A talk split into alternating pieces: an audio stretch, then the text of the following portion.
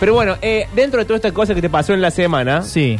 has decidido charlar de cosas extrañas, como si la gente, como si vale la pena intentar o no, o fracasar. ¿Cómo- ¿De, de qué viene toda esta cosa hoy?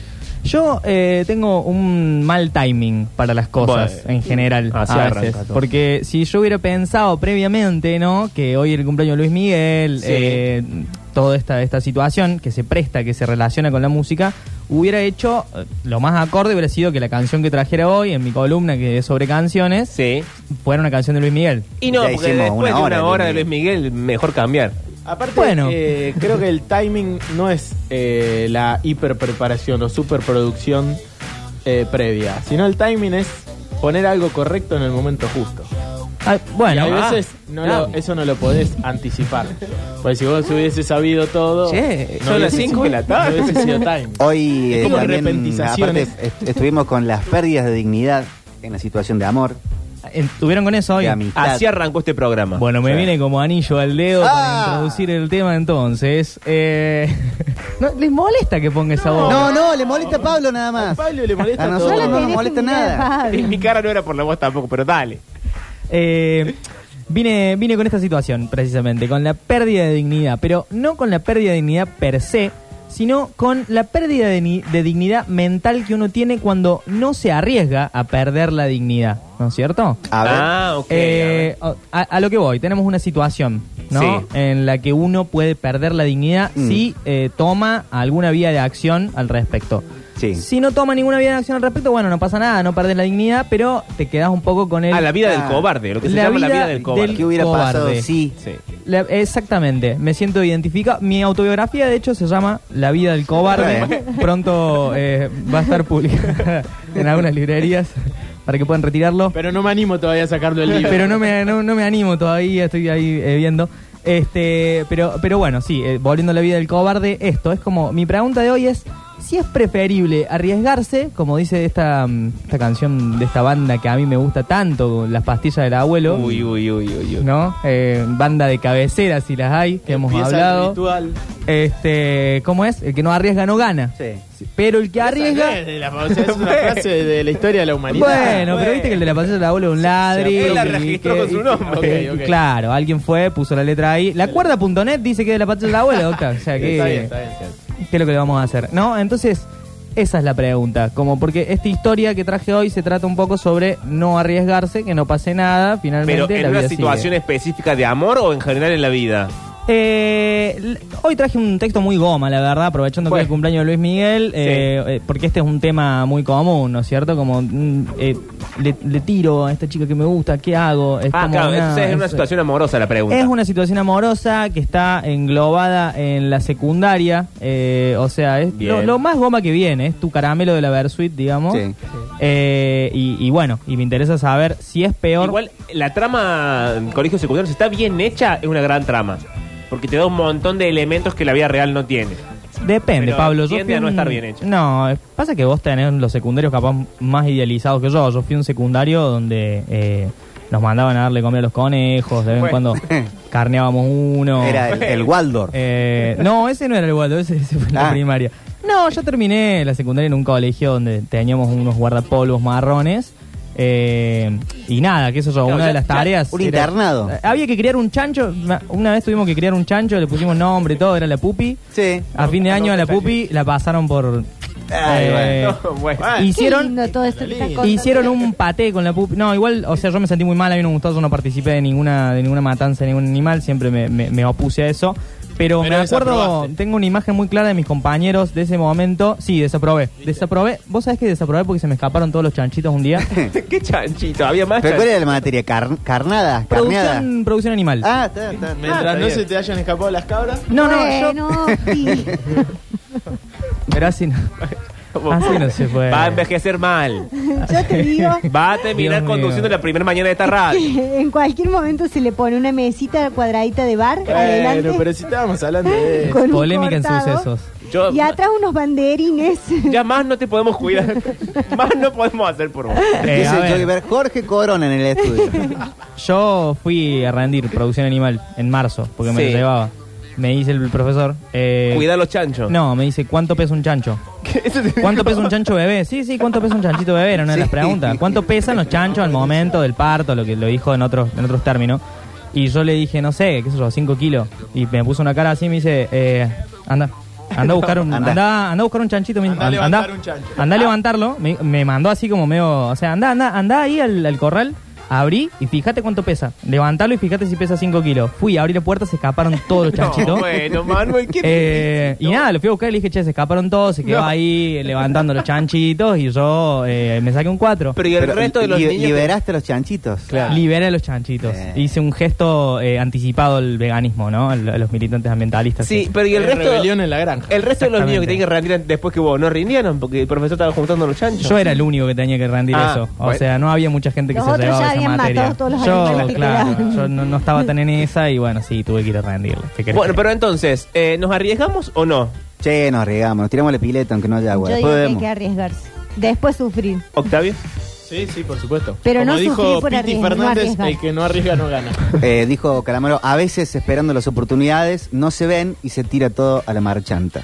Oh. Bueno, esta Yo es la pensé que era más historia chancha. de alguien que no se arriesga, digamos, ¿no es cierto? Pero Claro, alguien que sigue el camino. Pasa que igual eh, para quebrar una lanza a tu favor, eh, siento que es muy fácil de decir, sí, nos arriesgamos, nos arriesgamos, pero después hay que ver la vida real. que Y es lo que ante el hacemos. miedo, eh, Fácil. la culpa es un invento muy poco generoso y el, El tiempo, tiempo. tremendo invento sabandija. Sabandí.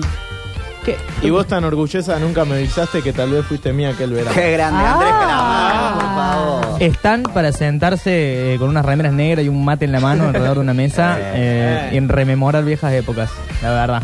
Eh, pero en fin, eh, es, es muy fácil decir que hay que arriesgarse. Sí. eh, hay que decírselo cuando uno tiene 12, 11 años y está ahí como eh, enamorado de una compañera. Mm. Para mí hay que saber leer lo- la, eh, como el contexto y también hacer como un balance de daños, de a ver cuánto me expongo y cuánto me daño según esa exposición. Claro, ¿cuán, ¿cuál grave va a ser la pérdida de dignidad que voy a afrontar si me arriesgo? Digamos, a eso Sí, te referís. sí. Eh, hacer unos pros y unos contras. Más o menos. Es un poco largo porque hay que sentarse y escribirlo, pero Hay que, hay que ir, hay que abrir las puertas con los pies.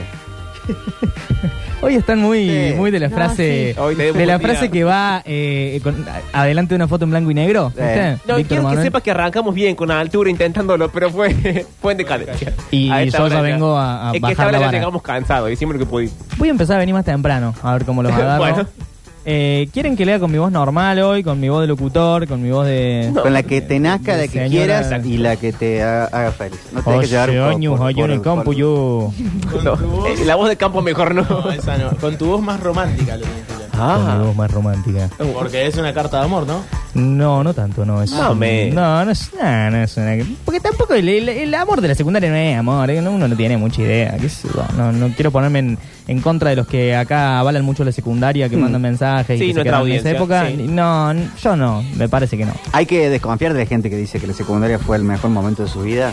Eh, estoy de acuerdo, sí, lo hemos dicho. Está citando a Pablo Durio ahora en este momento, una frase... ¿o no? Es de Pablo Dur. Hay que Creo- un ladrón como el creo de que lo- la, la- Eh, ¿cómo es? no, La, esa la- mía. la peluca de Sí. cómo es la banda esta. Está, La patita del abuelo. Llegó. está llegó. Pablo Durio, la cuerda.net, es una frase mía, El claro. Taringa. sobre la secundaria. Pero bueno, entonces es una historia de amor.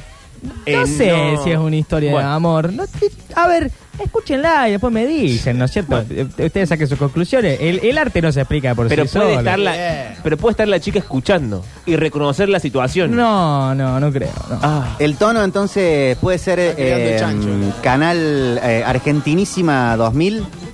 Eh, yo Argenti- tenía cinco Argentinísima años. satelital. Utilísima.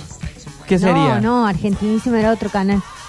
Eh, medio Pancho Ibáñez, Claro. pero relajado. O, o sea, un, un po- un poquito así que que leas. Así Eh, como- pues claro, sí, sí. Eh, Basta, me agoté. ay, yo- Juancito, pon la cortina y que lea de una vez porque ya son y 24. Qué largo, se hace todo.